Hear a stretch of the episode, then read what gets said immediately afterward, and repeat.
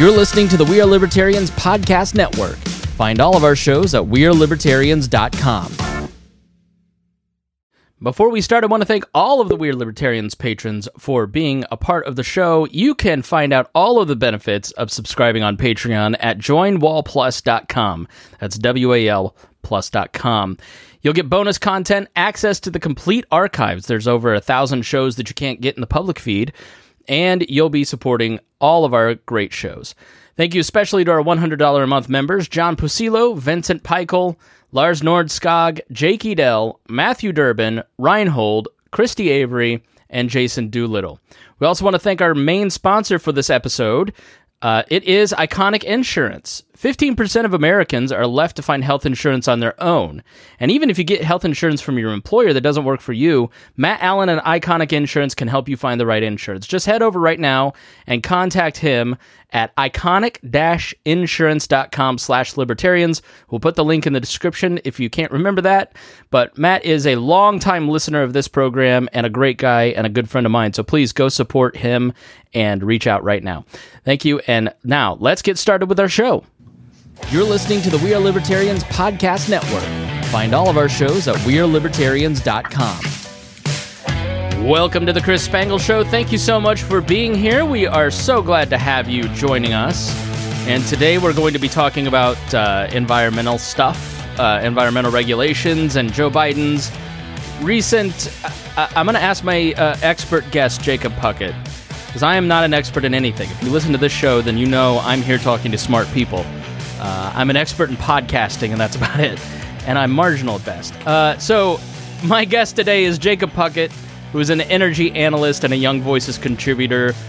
And uh, we always love talking to all these great Young Voices contributors. They always have so many interesting, like, you Young Voices contributors. You're you're, you're really smart. You're all very personable, uh, and you write about stuff that nobody else in the news is talking about. Like if you only watch the news or kind of scroll your Facebook feed, Jacob, it's just Roe v. Wade. But you know, you you sent me your article uh, about coming on, and you know, I don't even know what the National Environmental Policy Act is, and I knew there was some sort of climate emergency.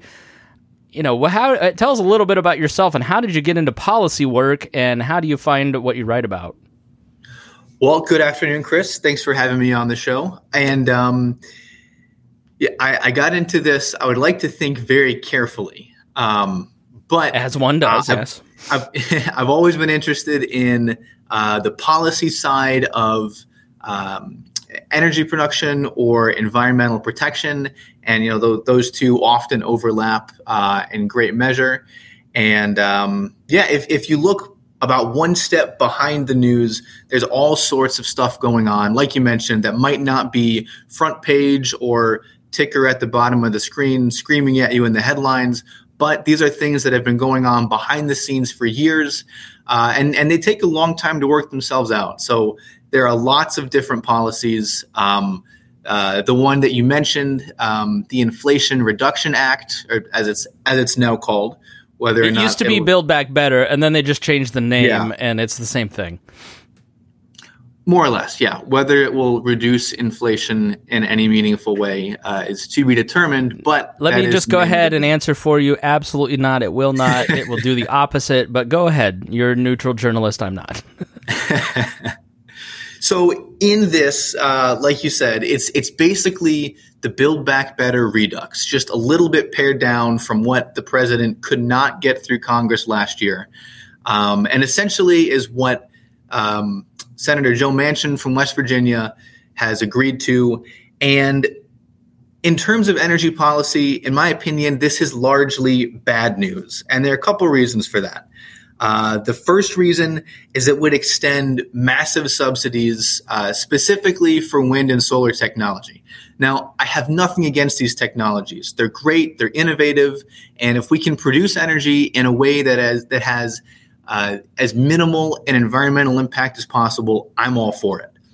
But these are also mature technologies that have been around for decades.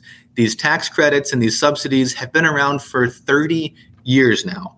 These are mature technologies. They don't need continual handouts and support uh, to continue to keep growing the way that they have. Yeah, that so a lot of what is in the Inflation Reduction Act is is what is it just describe a handout. If you've got a couple examples for folks who maybe aren't familiar with how congressional funding in these big omnibus bills work, what what does that look like?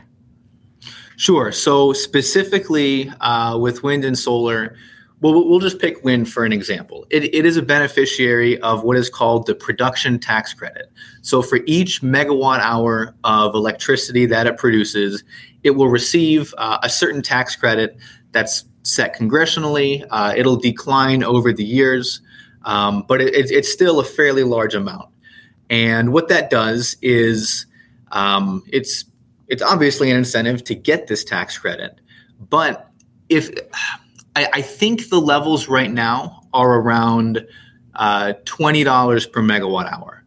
So when prices for electricity drop below $20 per megawatt hour, as they sometimes do in certain conditions, uh, that means that these companies can essentially run losses and still be making a profit from the subsidy. Uh, that's not good. It's, it turned the market into uh, all, all, sorts of a wacky dynamic. And we've seen problems with that um, throughout the country over the past couple years. And this shouldn't be continuing. Yeah, so in other words, when I hear tax break or tax cut, or I'm I'm all for a business not having to pay more taxes because that means they can hire more employees. But what you're saying in this case, we're artificially carrying these businesses along, and at some point the money has to run out or will run out, um, and it has to be viable on its own. Uh, it doesn't surprise me. I mean, wind and solar are sort of the favorites, but they they can't be part of the total solution which is in my opinion, nuclear. I know. I don't know if you saw that. I think it was yesterday. There was a, an approval for a small nuclear reactor, and there's some nuclear technology. Does is there anything in here that might address, you know, helping that along, and some of the stuff that like Purdue University is doing in terms of small neighborhood reactors?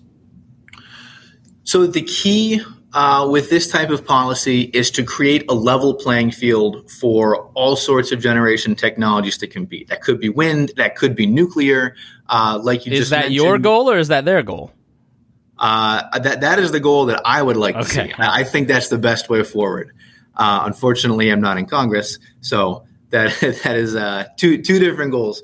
Um, well, you're not 97 and you seem smart, so we can't have you in Congress. Uh, yeah, I mean, you'd like to see a level playing field, and and so it does. It doesn't sound like that's necessarily the case with this. Mm-hmm. Right, and you're right, Chris. The Nuclear Regulatory Commission did. Uh, it's a big first step. Finally, grant uh, a company called NuScale um, to create America's first uh, small modular nuclear reactor. It'll be it should be online in 2029. So seven years from now, these things take time to build. You got to go through uh, all sorts of other uh, permitting processes to get that approval. But it's it's a big step because this is the future of nuclear generation, uh, n- nuclear power. Um, not just in America, but across the world. And we've been behind the ball on this for several years now. Uh, numerous other countries have been taking these you know, pared down scaled back nuclear reactors compared to the nuclear power plants that we're used to hearing about from last generation. And they've got all sorts of beneficial attributes. Uh, they're safer, they're cheaper, and because they're more modular, they can be put in places where you know you might need more power, but you don't need so much that you'd have to build a huge traditional nuclear power plant. Um, so I'm, I'm not familiar with the Purdue study that you mentioned about neighborhood reactors, but that's a great example where if you have huge population growth in one area and you need more electricity, this is a great way um, to start adding that extra energy that you need. And if that area continues to grow, well, guess what? Just build another one. Yeah. And that way you can get you know, cleaner electricity just you know, continually, incrementally throughout time. You talk in the article about one of the obstacles being regulation and local grids. And I hear this a little bit. I'm a friend who works in the energy sector and they're like, "Ah, oh, we can't have electric cars and there's solar flares coming." And and I didn't really understood what uh, what he meant. But uh, is there a problem with our electric grid that needs to be fixed and that is a hurdle like Can you fill us in on that? You know, scare sure. scare us, please. Sure, scare you. Sure. so the one of the main obstacles um, or challenges, we'll say challenges, is as more things throughout the economy become electrified, you need more transmission and distribution infrastructure to get the electricity from the power plant to where uh, it's being used. So, for instance, if you had a city where most of the buildings were heated by natural gas in the winter, now they're converting over to heat pumps, you've completely changed the fuel source. So you need to be able to replace all of the power that you were, were getting from natural gas with electricity. Um, same with uh, same concept with electric vehicles. You're you're no longer using gasoline. You're using electricity. So you have a large increase in electric demand um, that might be rising faster than the um, the transmission and distribution power lines uh, capacity to be able to meet that demand. Um, and that's where you get into challenges with things like the uh, National Environmental Protection Act, National Environmental Policy Act. Um, it's it's a law from about 50 years ago where it says you have to have a certain level of environmental impact review for large projects. It's it's not just related to only energy infrastructure, but that definitely falls underneath it. And ironically, what it's become over time is a way for environmentalist groups to block building of any kind, whether that's uh, more transmission lines to carry uh, increased carbon free electricity, or um, just even building clean electricity power plants themselves. There, there are more than twice as many clean energy power plants that are held up under the NEPA reviews than there are fossil fuel plants right now. So, in, in kind of a ironic twist of fate, it's stifling the very thing that it was supposed to help. You know, we always talk about, as I always say, libertarians. Of uh, I don't know if you're a libertarian. I am. You seem like a free market type guy. Um, we can sometimes be all change and no hope. We don't talk a lot about solutions. So, when you're looking at the future in terms of energy policy, Joe Biden. Uh, well, let me ask this first before we talk solutions because I want to keep criticizing Joe Biden. It feels so nice. When he wants to enact a climate emergency and enact, you know, when Trump in, introduced for the first time since World War II the National Defense Production Act for ventilators, which we ended up not needing and commandeering uh, businesses to make those, you knew that was the beginning of a, a precedent that every president from here on out will enact. Joe Biden has been no different in that. How has he used that act, and what does it mean when he, he declares a state of emergency over the climate? The Defense Production Act is a very bad way to advance your policy. Uh, it's it's very usage of the DPA is very fickle and it varies quickly from administration to administration. So, in addition to what you just mentioned from uh, President Trump uh, using the DPA for ventilators, he also considered using that same law uh, to bail out coal plants. Now, he ultimately didn't do it, but the fact that he was even considering that shows you just how broadly this can be applied and, and just swaying back and forth really quickly in, in, in a couple years. And this, this law is supposed to be used for true emergencies. We're talking, um, you know, we're in a war or something like that, not as a way to push through uh, your policy that Congress didn't want to support.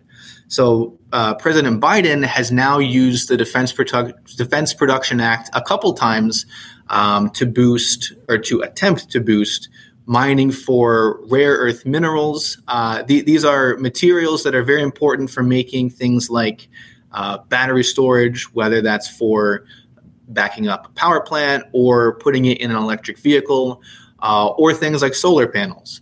Now, the really ironic part about how he's using it is that the same Biden administration is making it harder to mine those very rare earth minerals through lots of environmental hurdles. And he's now trying to subsidize the very things he's making it harder to produce. So it almost seems like the administration's left hand does not know what its far left hand is doing, to, to paraphrase Ronald Reagan. But the DPA, in short, is a bad way uh, to try to advance your goals. So, what are some solutions? I mean, you mentioned in the article there's no shortage of free market uh, solutions or businesses that want to get involved in the green sector. Uh, do we need government, you know, to solve the climate crisis? Some would say we need a carbon tax. Elon Musk in the past said on 60 Minutes it's the only way. Uh, do you agree with that? Like, or what what can we do to help mitigate it? So here's what I'll say. What we need the government to do in this situation is to create a level playing field and clear out unnecessary obstacles. There is lots of private capital that is just looking for some environmentally sound investments. And it's way more than just wind and solar. That's nuclear power, that's hydropower, that's carbon capture and storage. There, there really is no limit um, to, to what we could invent in the future uh, to deal with reducing emissions from the energy sector. What we have right now is what we know, but some of these things didn't exist 20 years ago. Now we have them. Who knows what, what 2040 will look like? Um, but we need to, um, for instance, to take nuclear power as an example, the licensing regime for um, building and uh, starting up a traditional nuclear power plant is trying to take the new the, the new technology, the small reactors, and and shoehorn it into the same regulatory process and review for the old nuclear power generator. Which we haven't had a new generator since the 70s, I believe, right? Since the 70s, yeah. So it's 50 years out of date already, and it's a, a different type of technology. They work differently, and you shouldn't be trying to uh, make these two things overlap that aren't really in the same category. So you need to uh, update those rules, and then you can get more uh, small nuclear reactors like NuScale will be doing out in Idaho over the next few years. Um, and then hydropower as well. There are a lot of dams that um, their licenses are coming up on the end of their useful life within the next couple years. But ironically, it takes longer to relicense a hydroelectric dam than it does to license a completely new hydroelectric dam. So it's a complete misalignment of priorities. We need to keep these dams online because they've been working for the past 50 years. We don't need to get rid of them. Uh, and we need to make it easier to bring more hydroelectric dams online. There are over 80,000 dams in the US, but only 3% of them are outfitted with the technology to produce electricity there's a huge opportunity there. And I, I find it hard to believe that uh, if the obstacles weren't taken away, private capital would not step in uh, and see this as an opportunity. All right, Jacob Puckett, shameless self promotion time. Tell us where the people can follow your work and read more of what you do. You can find me on Twitter at Jacob R. Puckett. That's Jacob with a K. Uh, and you can also follow me on Muckrack. Just search for my name there as well. You'll see all my ratings.